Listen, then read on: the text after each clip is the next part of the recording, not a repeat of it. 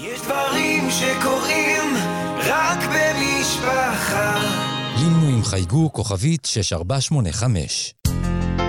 אתם מאזינים למשפחה פודקאסט.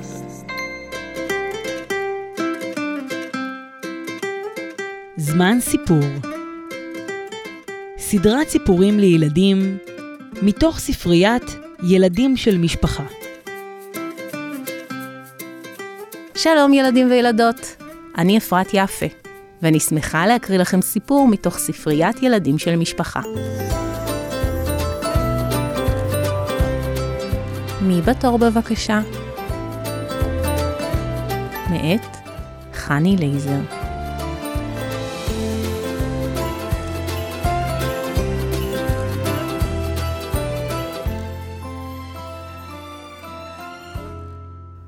חמודה, אני רק צריכה חשבון קצר, בסדר? שוב אני שומעת את גברת רוטמן שואלת את השאלה הקבועה שלה מבלי להמתין לתשובה.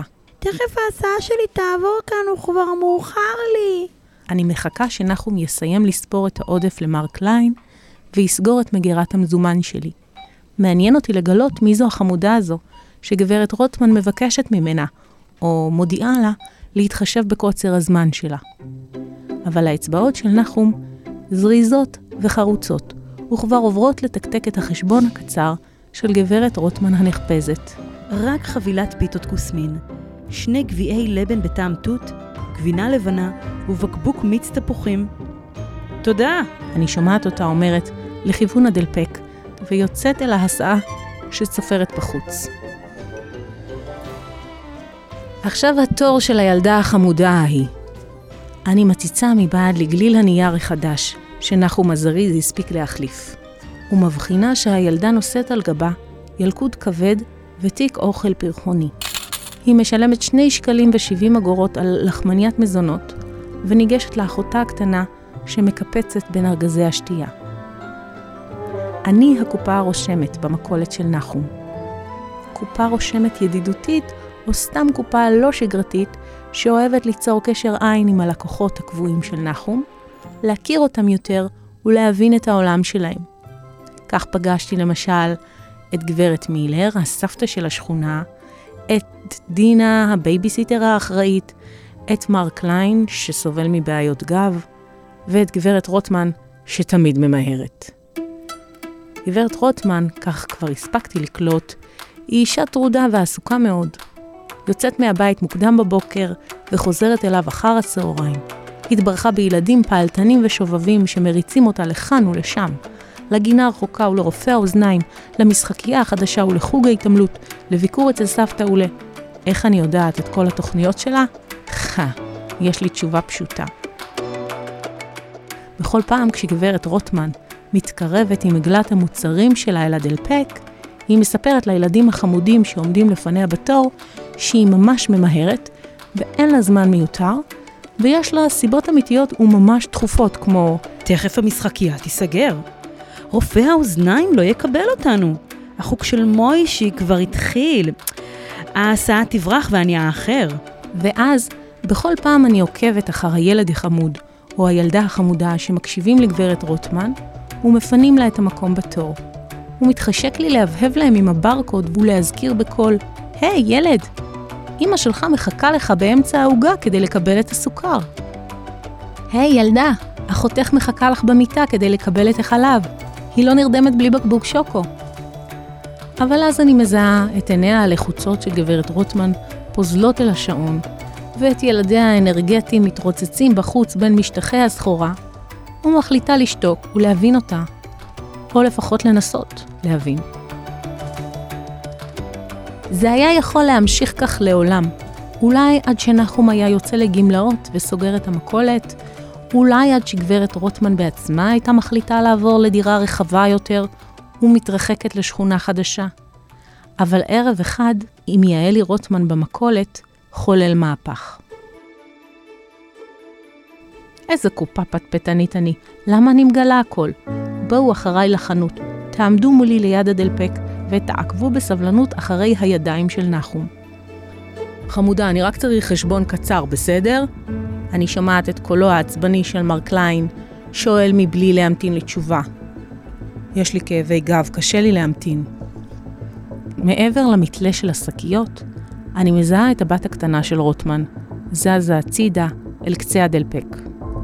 נחום הזריז מסיים את החשבון של מר קליין, ומבקש ממנו לספור את העודף.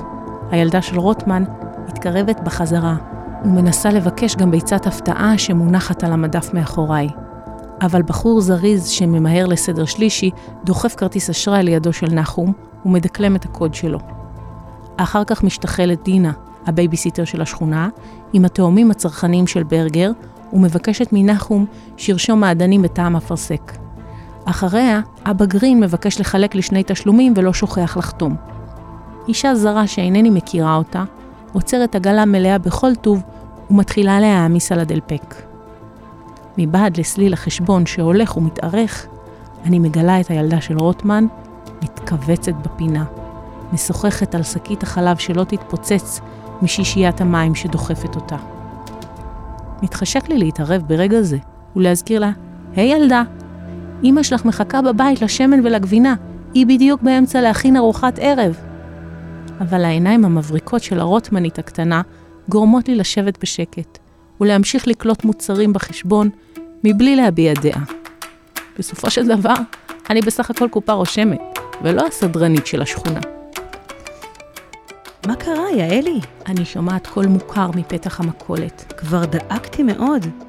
כמה זמן הולכים הלוך חזור למכולת? הילדה הקטנה של רוטמן לוחשת משהו באוזן של אמא שלה ומצביעה עליי, על הדלפק ועל התור הארוך, וסכר הדמעות נפתח לה פתאום. תעשה לנו חשבון בבקשה. מבקשת גברת רוטמן בענייניות ומחבקת את ילדתה העצובה. אבל למה לא אמרת שגם את בעצמך ממהרת? אני שומעת אותה שואלת ומשתוממת. תודה.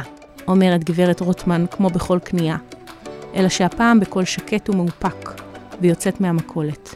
יעלי, אנחנו צריכות להזדרז, כי כבר מאוחר.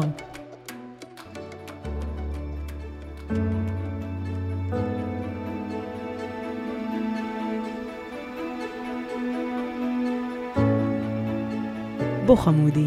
אני שומעת לפתע את גברת רוטמן בבוקר אחד עמוס. יש לך רק לחם פרוס. תהיה לפניי בתור. אני קופה רושמת סקרנית, אתם כבר יודעים. מציצה מהצד לגלות מיהו הילד החמוד שמקבל עכשיו את זכות הקדימה מגברת רוטמן. הוא מבחינה שהוא סוחב ילקוט כבד וממהר לכיתה שלו. אני מתפלאת על ההתנהלות הבלתי שגרתית של גברת רוטמן, אבל מבליעה את התפלאותי בנימוס במגירת המזומן שלי.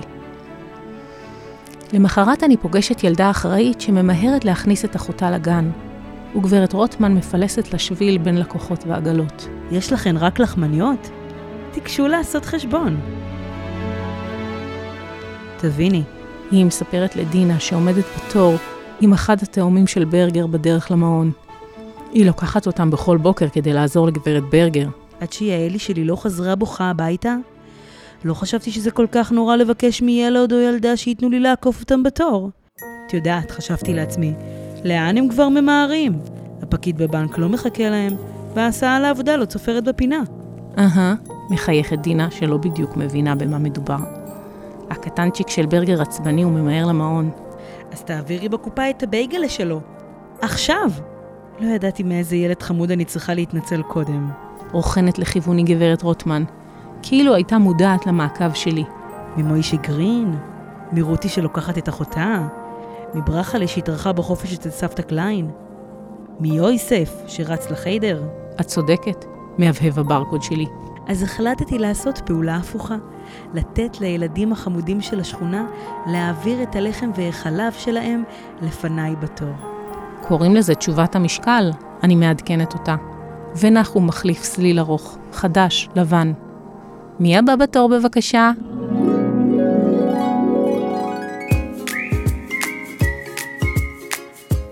עד כאן זמן סיפור מבית משפחה פודקאסט. תודה לעורכת שלנו, תהילה סיטון, למפיקה, איילה גולדשטיין, לעורכת הסאונד, שיראל שרף, ולעורכת עיתון ילדים, אתי ניסנבוים, ולטכנאי, פנחס כהן. אפשר להאזין להסכת בקו הטלפון לילדים, 077 2020 123